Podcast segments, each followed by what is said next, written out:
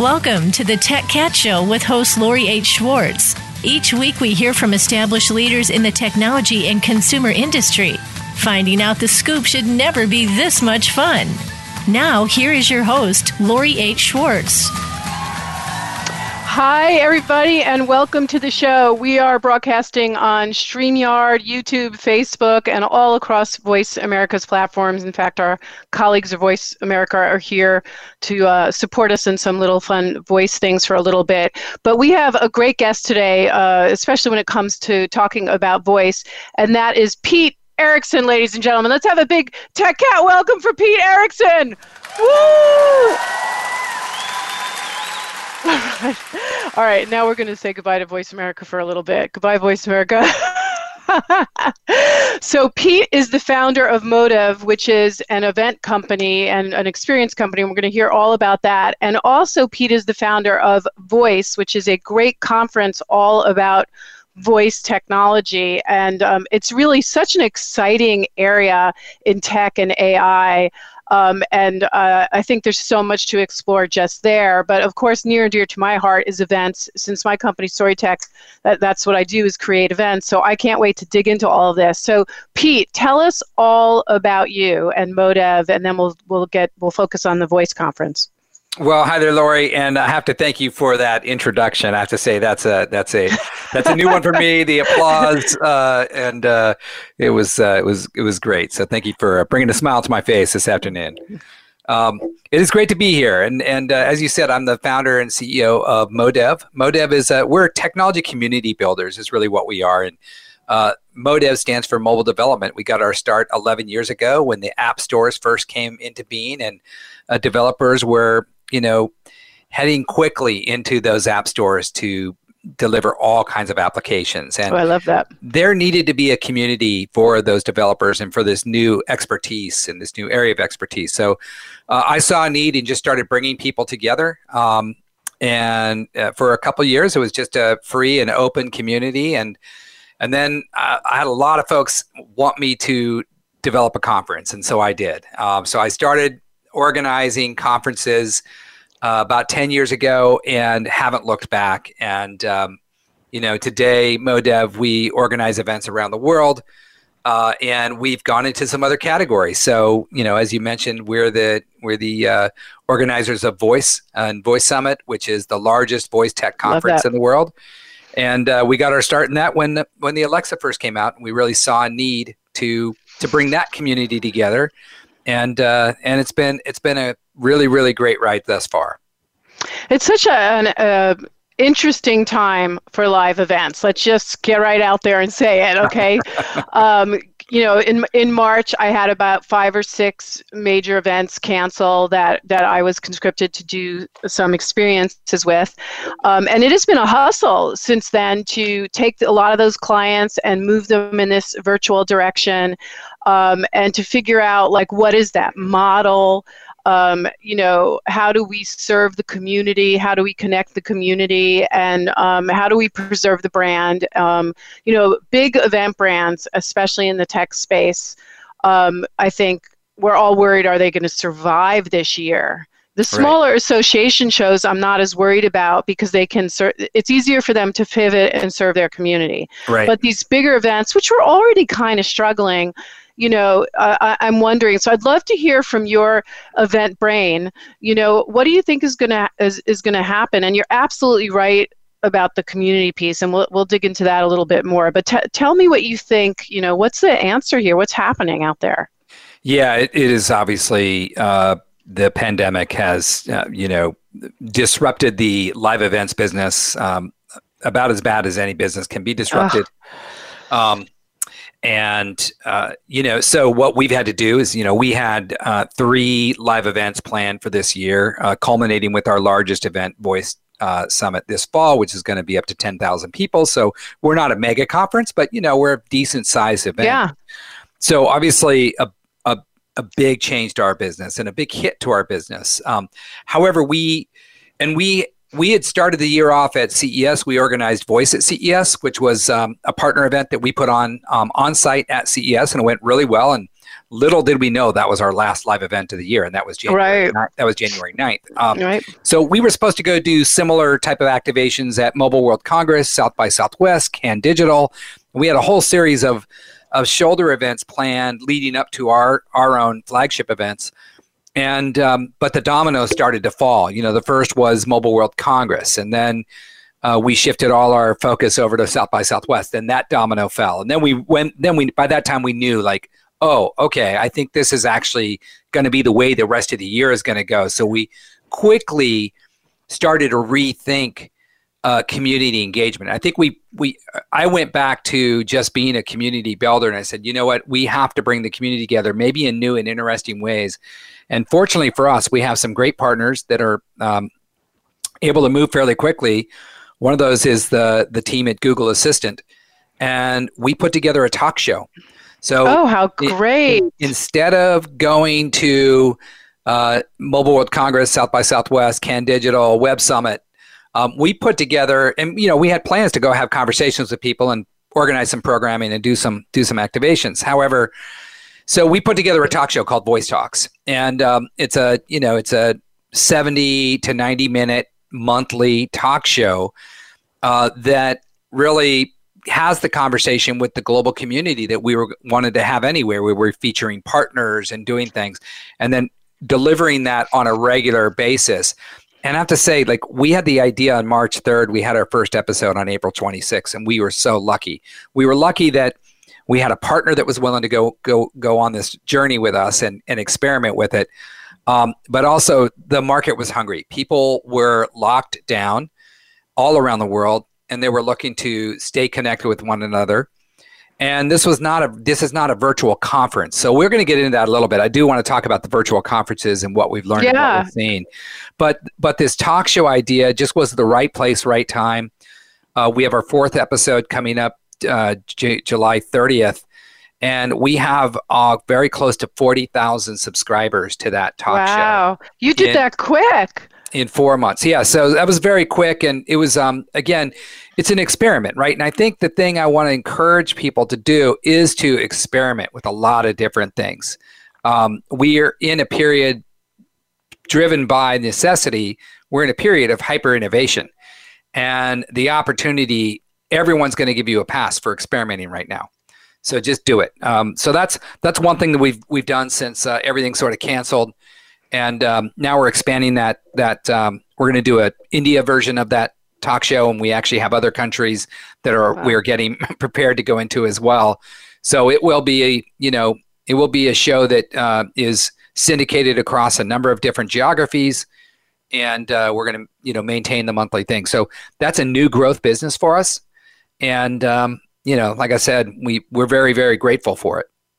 And when you um, when you were going to launch the show, uh, first of all, you have great partners in Google, obviously. Um, when you were going to launch the show, how did you decide what platform you were going to use? I mean, everybody's doing podcasts now. I've been doing this for four years. I love it because to me, it's graduate school, and I get to talk to great people like you and m- meet all sorts of people and feed into the rest of my business. But for you, how did you decide you know, what was going to be the platform that you were going to use, you know, and there's yeah. so many choices now, and obviously you have Google and you're a yeah. big events person. So how did you make those decisions? For this, for this, we keep it pretty simple. We, um, we built a landing page. Um, and you know, the nice thing too, is this is our brand. This is under our brand. It's sponsored by Google. So this is, it's actually a, a landing page off of the, the Voice Summit event. Um, you can find it at voice talks dot a i actually. Uh, so, and we build everything on HubSpot. Um, and the reason we do that is HubSpot gives us a lot of really good uh, capabilities in analytics and all that stuff. So um, uh, HubSpot is our C M S platform, and it's our C R M platform. Yeah, it's both, isn't it? Yeah, and I, yeah. I haven't heard of people using both, but you're using both. Yeah, we use it as uh, C M, and then and then so there's a landing page, and there's a there's a window, and then we we push the the live stream out to YouTube Live. And okay. so that's okay. that's going out to our our uh, our Modev uh, YouTube account, but the on the homepage of the of the event, um, it's just a window where you can watch the stream there, and there's a chat window. So we have engagement there that's happening on our site, and um, you know I think that you can also just go straight to our YouTube page and watch the live feed. uh, as well. Um, so I think that that's a consideration for a lot of folks. You know, we have a landing page because we like to have more inter interaction there and engagement, and um, it gives us some, you know, some ability to do that there. So ours is a simple landing page uh, with engagement. Now for our other conference that we organized in, in uh, we've organized two uh, full virtual conferences this spring as well. We did one for um, another conference we organized called Spinnaker, which is an open source project that was started by Netflix. So we did mm. that in partnership with Netflix and a bunch of other folks. Um, and uh, and then we organized something called Voice Global, which was always intended to be a virtual conference. We started planning it a year ago. Uh, and then we just happened, you know, the pandemic happened, and we yeah. were very fortunate that, you know, we're planning a live stream event. We built um, those two events on a platform called Swapcard. Swapcard is, um, there are a bunch of uh, virtual conference platforms out there. We chose Swapcard for those, um, but then also YouTube. So um, within Swapcard, everything's going through our YouTube channel and, and uh, is available live stream or on demand. There's a couple different ways to deliver there. So those are some of the technologies that we've used um, thus far. Smart. Um, I've never heard of Swapcard, so I'll have to check it out. I mean, it does seem like in the last few months, all of these virtual conference uh, platforms have just emerged out of the ether. And the truth is they were always kind of sitting there, and it's almost as if they were waiting for a pandemic, yeah. um, you know, um, yeah. or, or waiting for our behavior to drive usage. Um, right. But was, was Swapcard something you were going to use regardless of the pandemic? Like, it was it something you were already engaged with? Yeah, what's interesting is we hadn't engaged with them prior to, to the pandemic. However, the reason why we chose them is they are a virtual platform, but they're also really intended to be a layer on top of a live event. So oh, we okay. yeah. as live event organizers, we would like that, and we would like to see how it worked so that when we do get back to live events, which, you know, I'll just drop some news here. I don't think live events are coming back next year, um, or most of them aren't. I hate to blow, burst anybody's bubble. We're not planning to do a live event again until twenty twenty-two. Right, um, right. I think we're but, all realizing that right now, like this yeah. week with with uh, Newsom, at least in Los Angeles, making the announcements that he did and seeing the numbers. Right. Um, yeah. Yeah. It's a, and I, you know, it's a, t it's a terrible subject. I hate to hate to say yeah. that. But, but we we thought, well, this is nice. It's a hybrid solution, so let's look and see how it works. Um, and then when we do go back to live, you know, then we, you know, we we've experimented, explored with some various technologies. Uh, that can layer on to our live events when they, you know, when they come back. So, so that's why we chose them. Uh, but I know that, you know, uh, we've used uh, Whova as a as an app platform. We've used Bizzabo, and I know that all the app manufacturers for events out there are are touting their abilities to incorporate, you know, streaming content into their apps. And so I know a lot of folks are getting into the game out of out of sheer necessity. Um, and yeah, it's a it's a high growth market, and there's been a bunch of uh, funding that's happened this spring uh, with uh, some in of that live, space. Yeah, in that space, and of course, look at the look at the market cap of Zoom. Um, there's, you know, right. Do you think though that what I've seen the most right now is these virtual platforms that try and create a lobby, and, you know, pretend that you're in a lobby, and that's their sort of modality for navigating and all of that. And then you're yep. you get pushed into a room, and maybe there's a screen, so it feels like you're in a screening room, and all yep. of these things.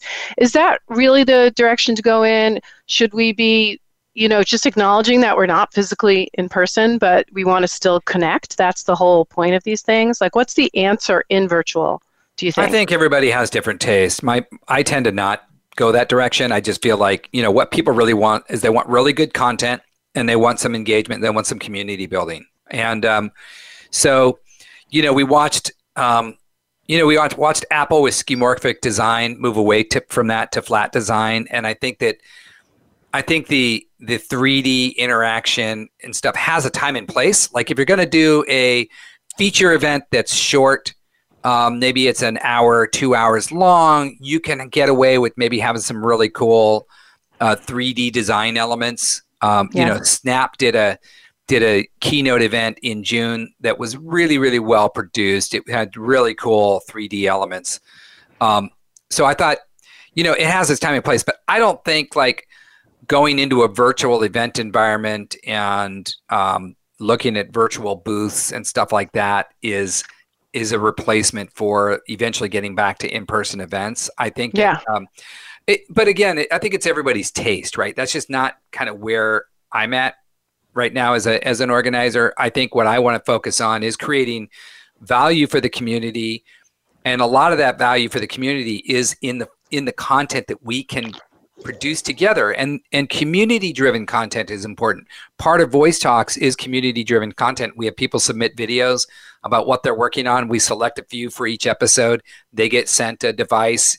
You know, there's and that's that community involvement, I think, is really important. And so when you're doing that, to then take that community component, try to put it into some kind of three D, you know, environment is a, is really hard. I think people just want to they want to connect with each other, um, and uh, yeah. So that's my t- that's my take there. But I don't want to I don't want to poo poo. There's some I've been a part of some some uh, some virtual events that use those kind of like that three D design. Yeah, um, yeah. And that, you know, I think there's a time and place for it. Uh, visually, it's it can be appealing, um, but I think at the end of the day, what are we trying to do?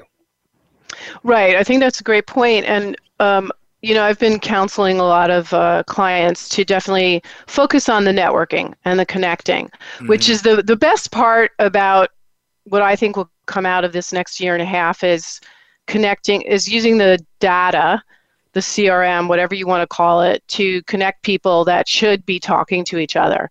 And then the key will be when we come back, how can we take that layer and map it to in person. You know, we tried to do that for so long with like beaconing, you know, and uh, um, near field communication. Maybe your your your badge would buzz if you walked by somebody that had similar needs. You know, like w- what will be, do you think, the ultimate in taking this digital layer and applying it back to live?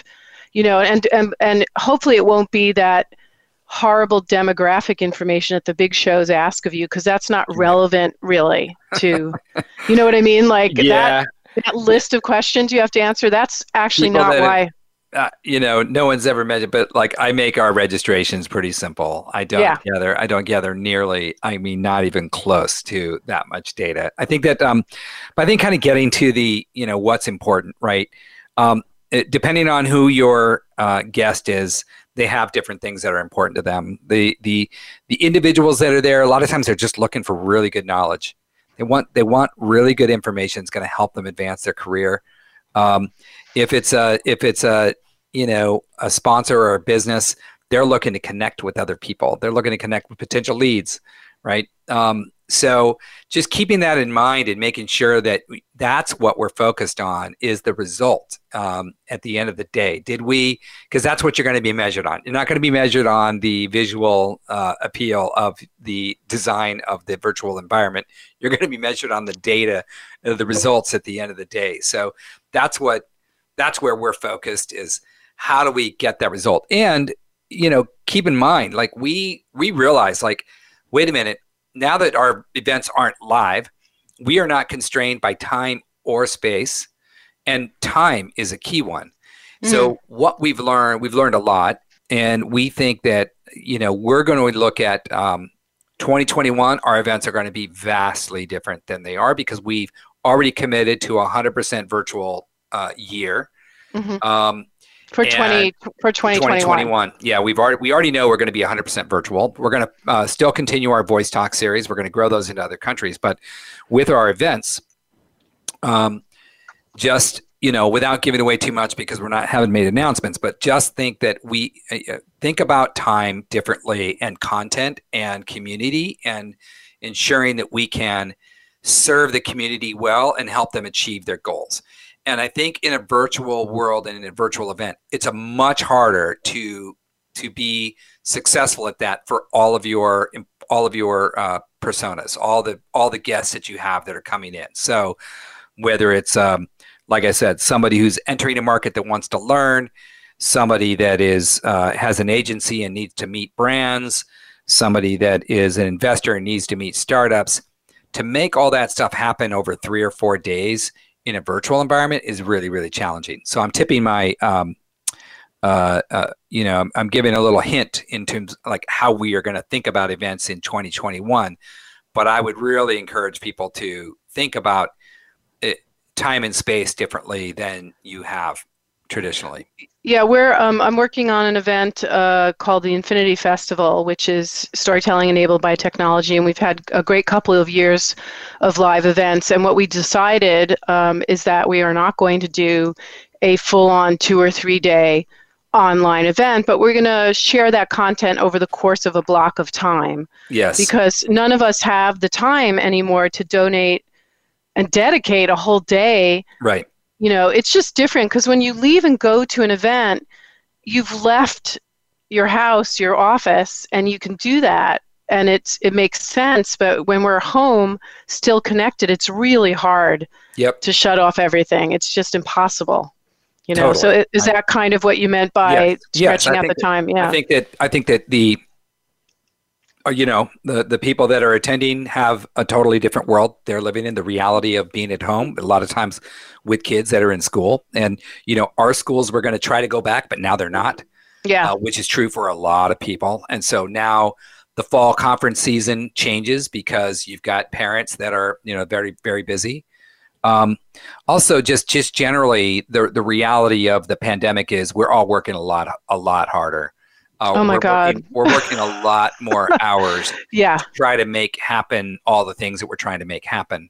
So you know, time is yeah. precious. We don't want to take away um, six hours of somebody's day. You know, but but you can see if it's the right content and it's for them, or there's a community opportunity that really is strategic for them and of interest, they're going to come and tune in um, at the right time.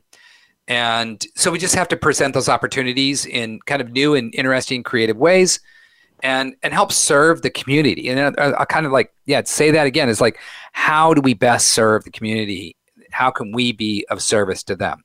And when we were doing live events for us, the way we could serve the community was how could we, how do we build a, um, you know, critical mass of people from around the world and bring them all together and create that excitement. So great. Yeah. Everybody around. That was live events. That's what you did. Well, that doesn't work in the virtual right. world. You don't, right. you, you don't, you don't want to, because that's not, that's not serving them. So I think that that's something that we've learned already this year. And, um, and there are some great examples. I think what you're doing with Infinity is, is spot on. Um, I would go, Uh, look at the Virtual Design Festival and what they've been able to do. Uh, and they they spread their content out over, uh, I think, almost three months. Um, I mean, and, you know, so new content coming out every day and, uh, you know, interesting conversation. Right. And in, and in bits and pieces that you can decide what platform you want to watch it on. And that right. so, if it, it, so it, it fits into it fits into our flow, right? Right, Cause, right, cause, right. Yeah, because I was We're just telling someone, we're in such a different flow. I mean, yes. gratefully, I had a camp to send my daughter to for a couple hours, mm. you know, over the last few weeks. But the school news is uh, a different story. That's a different so, story. Yeah. My kids are in film camp. They've been in film camp all week, yeah. but it's all virtual, right? And so yeah. today I was helping them set up their tripods and uh, get everything going for uh. them. And, and it just, it was great to have them, though, on that on that virtual camp for a few hours a day. We could talk, we could talk about yeah, you that. get a you get a little needed break for focus, you know. Yes. Um, yes. I was just telling someone, like, I do miss my three or four days a month of being somewhere else where oh, yeah. I could down, you know, I could just be human and be around people. But because we're not going to be doing that now, I still need adult time working and not being focused on a little one just to, to you know, give my full self to my work. And it, it is a challenging time for that. Now, let, let's switch gears because you are sitting on top of such um, a great topic and a technology and some trends. And I would love to hear all that you want to share about your voice conference and some of the trends happening in that space. Because I remember just going on to Amazon one day, which I spend way too much time on, and and, and just ordering... Yeah, and ordering an Alexa before any of us knew what it was. Mm-hmm. I just saw this thing because I'm always just ordering stuff that's tech-oriented just to look at it. And I just ordered it. I had no idea what it was. None of us did. And now I have them throughout the house, you know. And I do have some Google Google Voice as well, Google Home solutions. Uh, I have a lot of different brands because I'm playing with it all. Mm-hmm. But I would love to hear just... what do you see as the top trends in this space? Or or maybe give us a picture of the ecosystem. Yeah, no, it's a great question. It's been fun to watch that ecosystem grow over the last few years. You know, I think that, um, you know, so kind of at a at a global view, uh, there are obviously two major competitors with in-home devices that that are that are prevalent in in uh, the Western countries, and that's Google and Amazon. Uh, but then, you know, in um, you know, you've got other huge competitors that we're not even aware of in the U S. Uh, uh, Baidu, and um, I know that uh, Alibaba has one as well. But, uh, you know, there are other really widely distributed voice assistants. The point being is that assistants in our homes are gaining, are gaining ubiquity. Um, and I don't know the latest figures in the U S, but I think it's about, um, you know, I think it's approaching one hundred million homes roughly. In the oh, my U S God. Have, have yeah. a, so it's it's a massive number. But the point is that voice interface and voice interactivity is ubiquitous now. Now it's an expectation in our cars. And a lot of folks are using voice interfaces now on their phones. So texting via voice or doing other other things via voice. Um, we have a voice remote on our T V, and um, you know, we certainly know that. Like, just I'm I, I'm going to date myself, but I feel like I still want to push the buttons. But my kids uh, were eight, eight, and nine. They just they they look at me like, "What are you doing?" Like, just right, right. I'm like, "Where's the remote?" Right, right, right. Yeah. So. Um, so what's happening then is because of this ubiquity, it's sort of driving a it's driving a transformation of of many spaces. So um, the the B two B space is is really really strong for voice. Um, so that is you know technology companies that are building platforms that are voice centric platforms that are outside of Amazon and Google. Of course, Amazon and Google have a huge B two B business as well. They're doing partnership right. deals with every brand out there. But those brands as well have their own um, desires with regards to engagement and interface with their customers. And a lot of times that means they have to build custom experiences that maybe are outside of the um, Amazon or the Google ecosystem. So custom voice experiences probably are the most widely known inside cars. So any automo- any automobile you have that's using voice uh, capabilities is probably using uh, one of a few different platforms that are in there. So there's there are platforms that are growing quickly in that space, um, in the automotive space, but also across the enterprise. There are a bunch of platforms now that are, you know, um, that are cloud-based that organizations can subscribe to and and build on and, you know, tap into S D Ks and A P Is and build all kinds of capabilities. So I'm watching the B two B ecosystem grow really quickly. I'm watching the uh, B two C ecosystem grow as well. So that's the ecosystem yeah. for end user, you know, a- voice applications. And most prevalent there is probably like a lot of the media companies are building voice capabilities um, to to engage. So whether it's, you know, Travel Channel or um, Nat, Nat Geo or N P R or, you know, any of these, you know, big media companies, a lot of them are building voice experiences.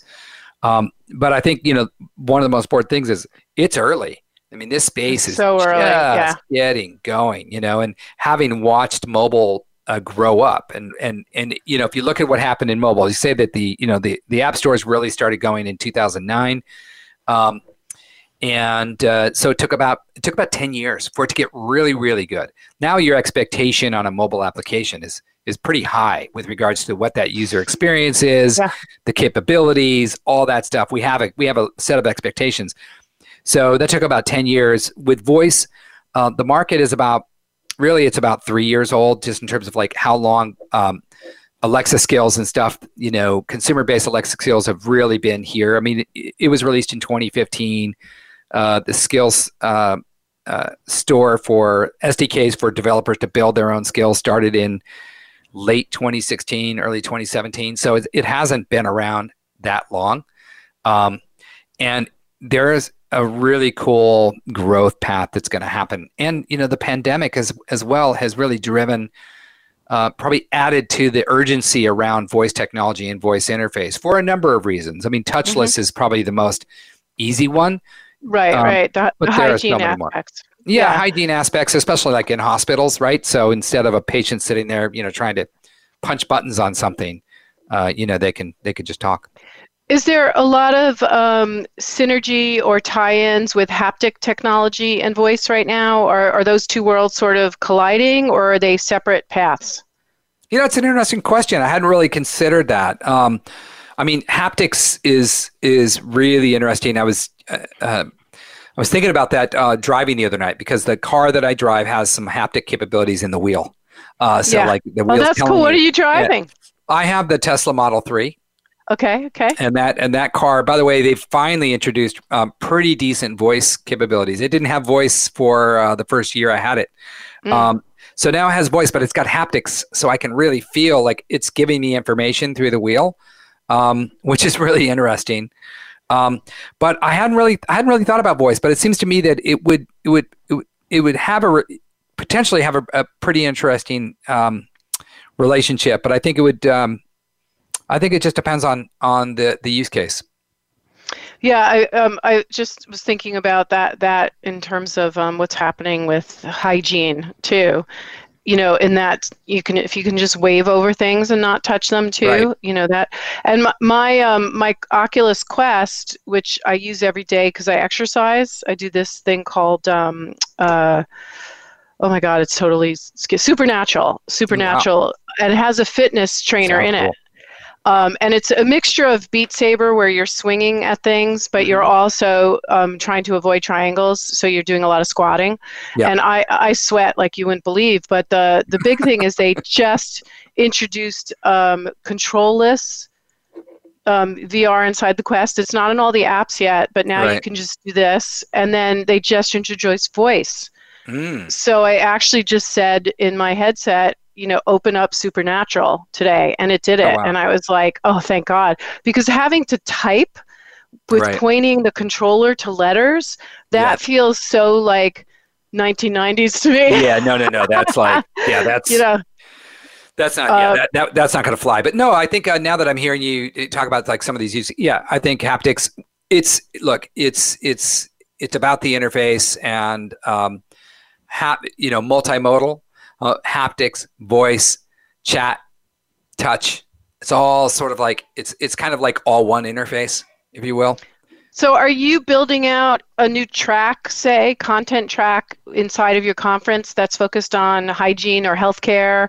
Or was that always a big topic? Or are you now doubling down on, you know, response to the pandemic? Is that I'll- going to be a category? Yeah, healthcare has always been a big category for us. Um, it's uh, it's definitely an early adopter for voice. There are so many opportunities. The first hospitals that put health, um, voice technologies in, I think uh, some pretty well documented ones, um, uh, Boston Children's um, and uh, uh, Harvard Medical Center uh, put in uh, put in voice technology very early on. Um, mm.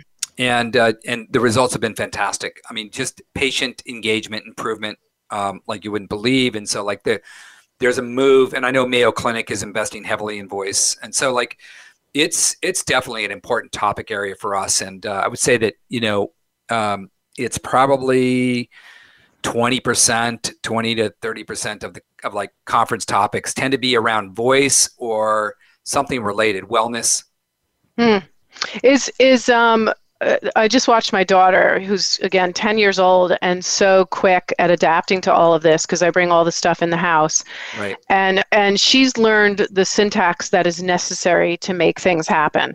Right. Um, is that going to change over time as the libraries get better? Um, and is everything really listening to us all the time? I mean, should we be scared? Well, I can almost guarantee you, you have several apps on your smartphone that's sitting right there that are listening to you all the time. Right, right, um, right. So that's not something new. I think that, you know, now that now the, the notion of a smart speaker, yeah, the idea is the smart speaker can recognize the wake word and then wake up. But, you know, there are a lot of studies out there that, you know, the, the smart speakers are getting triggered. Um, I think on average, like anywhere between like ten and nine, ten and twenty times a day um, by some sound, right? That's going to sound a little bit like Alexa. Someone might call someone right. named Alex. I was just they, waiting you know, for you to trigger right. my. right. Well, I, yeah. I have all mine turned off right now. So, yeah, yeah. But, but you know, yeah, the wake, the wake word issue is an issue because then they do record and you can go into your, um, app for whatever device you have and look at all your recordings, and you can clear them out. You can see, you know, what what was recorded. But, you know, yeah, I mean, here's the thing. I, I always say we're in the post-privacy era. Um, uh, I'm a regular guest oh, like here on the, on the on the local news channel. Privacy comes up a lot, so we go on and talk about issues when they come up, if there's a big hack or, um, you know, whatnot. Uh, the, the last one was TikTok. Um, but I say we're in this post-privacy era. Most of us just, we kind of just, we accept the terms without reading them. We we know that our information is out there.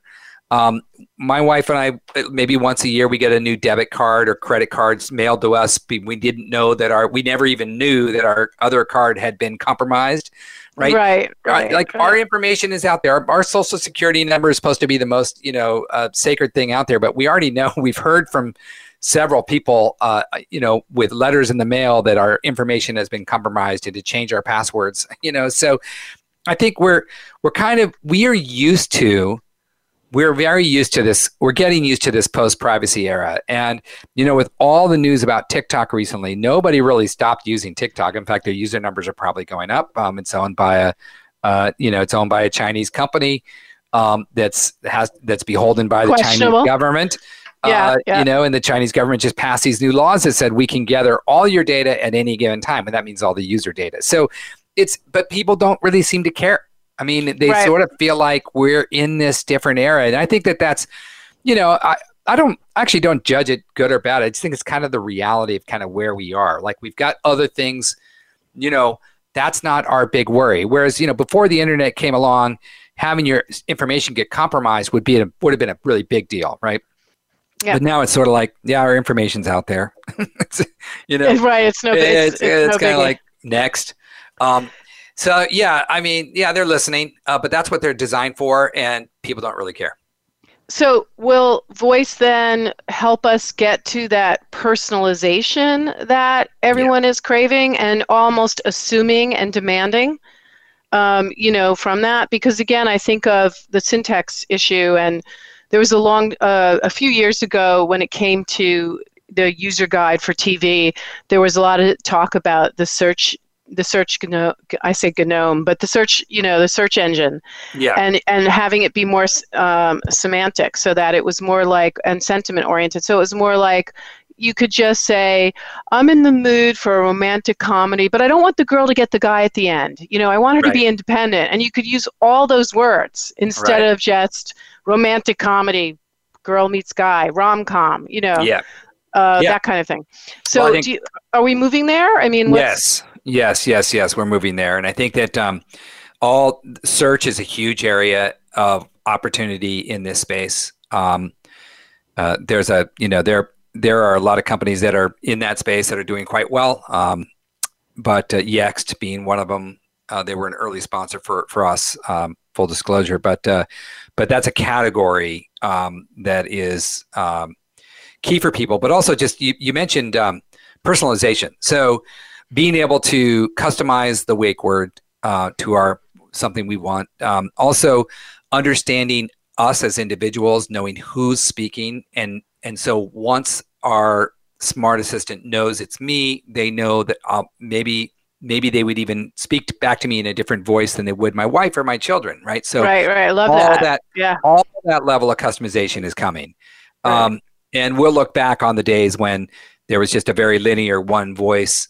Uh, and, uh, you know, that we'll, we'll think it's kind of funny when we look back on it, a little bit like a black and white T V or, you know, or the old T Vs. Um, when you look at them, uh, you know, weighed, weighed, weighed a lot of, a lot of pounds and, um, and had a bad picture.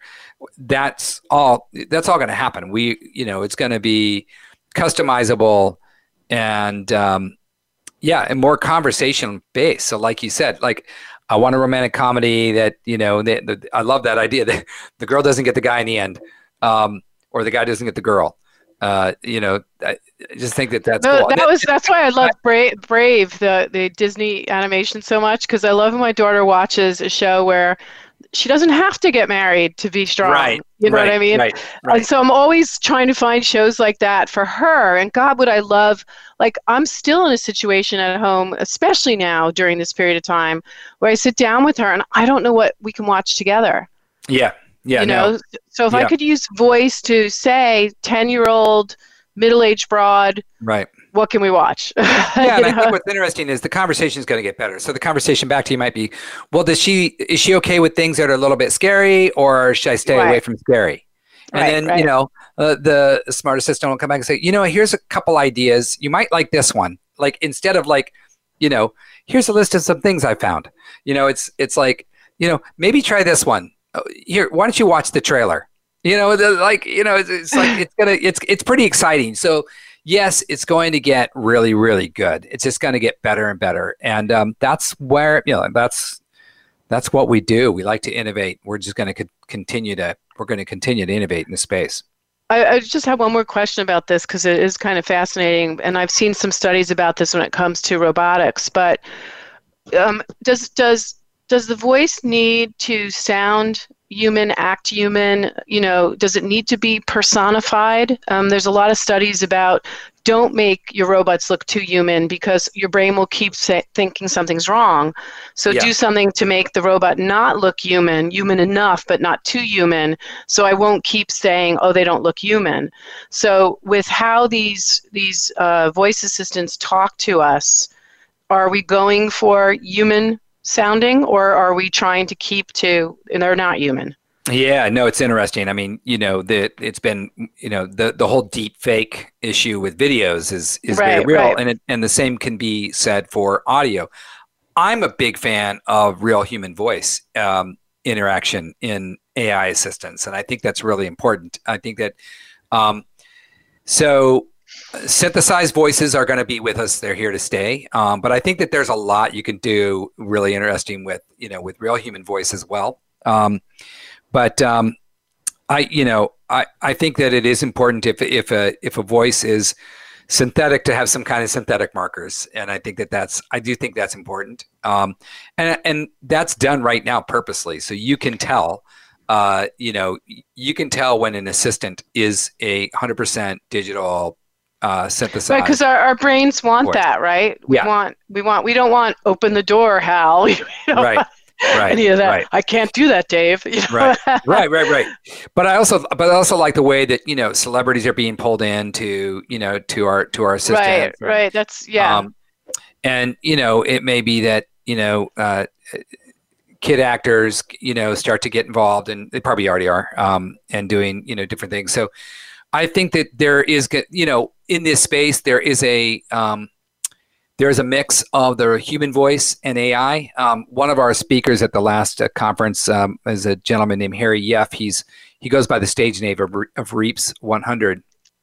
He is he is the t- world's top beatboxer, um, and he he he he one did a really cool beatbox to our uh, Sonic brand, our Sonic identity, which was really cool. But he gave a really cool talk about the intersection of the human voice and A I. And we, you know, that's where we are right now. Um, and I think the thing to remember is that, you know, we human beings will not be replaced.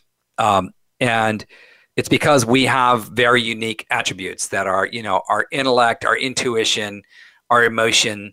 That's, this is not something that computers can, can, um, Uh, can copy. However, what they can do is they can recognize it in us and then respond accordingly. So mm. um, assistants that have some uh, awareness of our and, and emotional intelligence built in can actually relate to us a little bit better and actually maybe ease some of that what you're talking about, so that the um, so that you know we we actually have a better experience. But we know it's we know it's a virtual assistant, but it may be reacting to us. Um, based on our current emotional state. And so are you, Pete, you have a, a lovely family. Um, and uh, where where are you based again? I'm in Arlington, Virginia, very close to Washington, D C. Oh, okay. I don't know what to say about that, but... oh, no, listen, it's, yeah, it's, it's, it's, yeah, it's, it yeah, is, well, yeah, it is that's what a it whole is. Other show, but yes. um, what what's your house like? Is your house all tricked out? I mean, do you have like a really we, cool... We're look. My, we have to. We have to. You know, Dad's in the tech space, right? So, right. We, uh, my kids. You know, um, yeah, we have our assistants around the home. Um, our Sonos uh, sound system, we can talk to Alexa and tell it what to do. So our kids are very used to the idea of voice and voice technology. Um, and, uh, you know, um, we got some smart uh, lights and things like that as part of the home as well. And of course, we got the Ring doorbell, and that's another voice activated uh, and voice interface uh, device. But I think we're not like a lot of people. A lot of people are d- adopting these technologies to, you know, help improve our lives in many ways. Um, and, uh, but you know, there's no replacing the good old human being. And, uh, I'm a, I'm a huge fan of connecting. Of humans. I'm, yeah. You know, I'm it's funny. I'm, I'm in this space. People say, oh, you, you know, you're a techie, and, um, I get invited on the news and they call me a tech expert, but really what I am is I'm a, I'm a human, human expert. I, I like to connect human beings. And the thing to remember in all these technologies is at the end of the day, we're connecting people and people people with information and services and all that stuff. So um, we try to, you know, my philosophy on, I love technology. I love to, new technology. I've got a, I've got a uh, pair of A R V R glasses that I got to check out here uh, that just came. But um, but I think at the end of the day, you know, it's really important that we maintain our humanity, we connect as people, we maintain uh, boundaries when it comes to privacy and, um, you know, all, uh, all that stuff. So, uh, yes, my house is tricked out, but uh, but I like to think of it as a very human house as well. Of course. Well, um, tell us um, just your plans for what shows you're going to attend virtually for the rest of the year, and then we'll we'll just do another round on what we can be looking out from Modev and Voice. But um, what what do you plan to definitely jump into in whatever format the show is offered? So, um, well, I'll talk about the things I'm organizing. So we have um, our next. Well, we're doing a few more episodes of Voice Talks, um, and then we're also involved, Modev is involved in a, a large, um, let me see, how do I put this? Um, a major project uh, with one of our clients that we'll be announcing soon, but it's a major keynote project for them uh, that Ooh. we are gonna, we are gonna be producing. And that's really exciting, and that would not have happened. Um, Had, what is it? You know, what is it? What does the project rhyme with? uh, well, let me tell you what. The, the project doesn't have a name yet, but it's going to be oh. in September, and it's a major keynote. So think of it as, okay. uh, you know, and it is with you know one of the top top five technology companies in the world. So this Exciting. is a, it's a couple hour event, um, and we are going to be producing that. We're very very excited about that. We'll be able to talk more about that. You know, as uh, as time comes out, we can reveal it. But but that is uh, that's on our that's on our um, schedule this. This fall. A couple more, um, well, we have four more Voice Talks episodes, and then we're going to start, um, we're going to, in the U S, and then we've got three in India. And then we've got our Voice Summit. So right now, you know, we're just putting the finishing touches on what that schedule is going to be like, and then we're going to roll that out. Um, major sponsor there is uh, our, our uh, Amazon Alexa and Google Assistant. Um, so a lot of really good content, and that's a global audience as well. So we're going to be doing uh, that in October. End of October, we're doing our Spinnaker Summit, and again, that's a that's a project. That conference is sponsored by Netflix, um, and we've worked with them for a few years on building out that community. Uh, that's an open source community around software delivery, so very kind of like um, very smart, uh, very smart crowd when it comes to um, software at scale. So we're, we're excited about that event as well, and we're putting the touches on what that experience is going to be like. So. That's where we're spending a lot of our time right now, is just really like, how do we create the right experience, deliver content in a way that people can consume. Uh, and then I think, you know, I'm going to try to, as much as possible, dial it way back in December um, for myself personally. It's been quite a year. Um, I think Christmas this year uh, is, or whatever you celebrate, we celebrate Christmas in my house. Um, we're going to, you know, we're probably going to, you know, I think the kids are, you know, we're all going to probably be home, and we're just going to do our best to make it good. But, but it's been a real push this year. I, I also want to just tip my hat to you, anybody else in the community building and event space. I know what you've gone through this year. Uh, we're Ugh. going through it as well. And um, yeah, very easy to work twelve, fifteen hour days um, as we, you know, work hard to overcome the challenges. So uh, my thoughts are with everybody out there, and I hope, I really hope people can get a little bit of a break at some point this year. But I know that we're going to have such a push this year that I'm going to hopefully dial it back a little bit and get ready for a, a really busy twenty twenty-one. Yeah, I mean, you make you make it sound really exciting. And it is an amazing, it's been an amazing four months in terms of the education that I've had on learning all these pl- platforms and how quickly we just all jumped on them. I just It just blows me away. I just wanted to address one thing before we wrap, and you mentioned global. Um, because we are in this world now where, is there anything left of national? Like, is everything global? And how do you set things up that way? Do you, are you thinking globally all the time with anything you do? When we started the Voice um, Summit event, we were we were surprised, to be honest, that we had people come from like thirty-one countries in twenty eighteen. We didn't, so we knew that there was a there was a hunger for this technology on a global scale. That that went over. We we had you know we doubled that number, I think, or even tripled it at the, at last year's event. At Voice Global, there were one hundred ten countries represented. So net, yes, now we think about anything that we do on a global scale. So both conferences that we're doing this in, in October are global conferences. We'll have programming in Europe, Asia, and the U S time zones. Um, and I think I think it is an opportunity to connect with folks from around the world. Um, and then when you come back to live events, if you want to do a North America event, great. If you want to do a European event, great. Or Asia, you can move around then. Um, and I think for anybody in live events that did global events before, you're going to have to do satellite events. I think that that the reality for at least a couple of years is people are not going to be traveling the way that uh, they've traveled. We used to, we used to, yes. Right? But we're but to your point, the good news about all of this is that we are going to want to be around each other when we're allowed to. And I can't that there's wait. just yeah, yeah. We have another year. I know I, I keep saying, okay, I have a year to lose about ten pounds, ah. you know, and all that, that madness. Right. All right, so one, one more time on following all your great events. So the Voice Summit is when? Voice Summit is October fifth through eighth, but uh, expect that event to expand a little bit from a time standpoint. But that'll be like, there'll be some core content that and some core activities that happen that week. October fifth through eighth. Spinnaker Summit is uh, October twenty-sixth through twenty-ninth. Uh, and um, and then Voice Talks, you can find at voice talks dot A I. The next episode is July thirtieth. And then we launch in India on August twentieth. And then also, Pete, are you um, a blogger, a, tw- a tweeter person, LinkedIn? Like, where can we follow, um, you know, what you're up to? Definitely look for us. Um, I am Pete Erickson.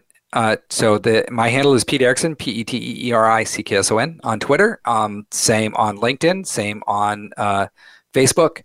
And uh, Voice Summit A I is our handle for all of our Voice Summit. So um, all of our voice stuff, you can find us on Twitter, uh, LinkedIn, uh, Facebook, Instagram. So love to connect. Connect with me and, and uh, look forward to having a chat. I, I love this conversation. I love talking to Pete Erickson, um, founder of Modev, founder of the Voice Summit, and a number of other great, great events as well. Really dropping insights on, on events um, and uh, making me feel better about how tired I am. but right. but also some really good insights about uh, where voice tech is going. So definitely reach out to Pete. Um, it's such an expanding and exciting world, and check out the Voice Summit. Thank you so much, Pete. Um, absolutely wonderful to hear from you and get to talk to you. Lori, I've enjoyed the conversation. Thank you so much for having me. All right, everybody, and we'll be back in a couple of weeks with the next Tech Cat Show. Thank you all to Voice America and to our friends and family out there. Everyone be safe, wear a mask, and we'll be together soon if we if we all can behave. Uh, right? right? Wear your mask. All right, everybody, take care of you take care of yourselves and each other. Bye, everybody.